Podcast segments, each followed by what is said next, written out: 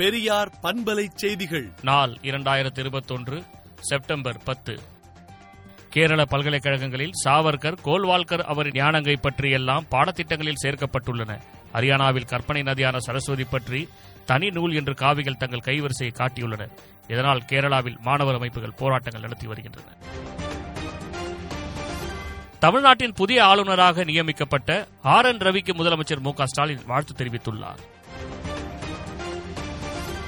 திருவிழாக்கள் அரசியல் சமூக மதம் சார்ந்த நிகழ்ச்சிகளுக்கு அக்டோபர் முப்பத்தொன்றாம் தேதி வரை தடை விதித்து முதலமைச்சர் மு ஸ்டாலின் உத்தரவிட்டுள்ளார். இந்தியாவில் தலைசிறந்த சமூக நீதி போராளி பெரியார் என ப. சிதம்பரம் பாராட்டு தெரிவித்துள்ளார். ஒரு டோஸ் கொரோனா தடுப்பூசி இறப்பை தொன்னூற்றாறு புள்ளி ஆறு சதவீதம் தடுக்கும் என ஆய்வில் தகவல் வெளியாகியுள்ளது. கொரோனாவால் ஏற்பட்ட கற்றல் இழப்பை சரி செய்ய இயக்கம் தொடங்கப்படும் என முதலமைச்சர் மு க ஸ்டாலின் தகவல் தெரிவித்துள்ளார்.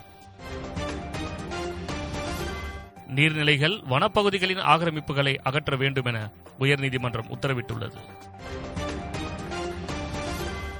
மூவாயிரத்தி இருநூறு ஆண்டுகளுக்கு முற்பட்டது பெருணை நாகரிகம் என அமைச்சர் தங்கம் தென்னரசு பெருமிதம் கொண்டுள்ளார். காவல்துறையில் ஒன்று புள்ளி ஆறு பூஜ்ஜியம் லட்சம் இணைய வழி புகார்கள் பதிவு செய்யப்பட்டுள்ளதாக முதலமைச்சர் மு ஸ்டாலின் அறிவித்துள்ளார். லாபம் ஈட்டும் நிறுவனங்களுக்கு சாதகமாக வரி விலக்கு அமைந்துவிடக்கூடாது என உயர்நீதிமன்றம் தீர்ப்பளித்துள்ளது. தனியார் கல்லூரிகளில் கூடுதலாக மாணவர்களை சேர்க்க நடவடிக்கை எடுக்கப்பட்டுள்ளதாக உயர்கல்வித்துறை அமைச்சர் க. பொன்முடி அறிவித்துள்ளாா்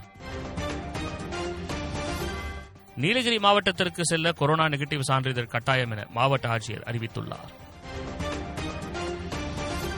ஆப்கானிஸ்தானுக்கு மூன்று புள்ளி ஒன்று பூஜ்ஜியம் கோடி டாலர் மதிப்பில் உதவி செய்யப் போவதாக சீன அரசு அறிவித்துள்ளது. விடுதலை நாளேட்டை விடுதலை டாட் இன் இணையதளத்தில் படியுங்கள். பெரியார் பண்பலை செய்திகளை நாள்தோறும் உங்கள் செல்பேசியிலேயே கேட்பதற்கு எட்டு ஒன்று இரண்டு நான்கு ஒன்று ஐந்து இரண்டு இரண்டு இரண்டு இரண்டு என்ற எண்ணுக்கு பெரியார் எஃப்எம் நியூஸ் என்று வாட்ஸ்அப் மூலம் செய்தி அனுப்புங்கள்.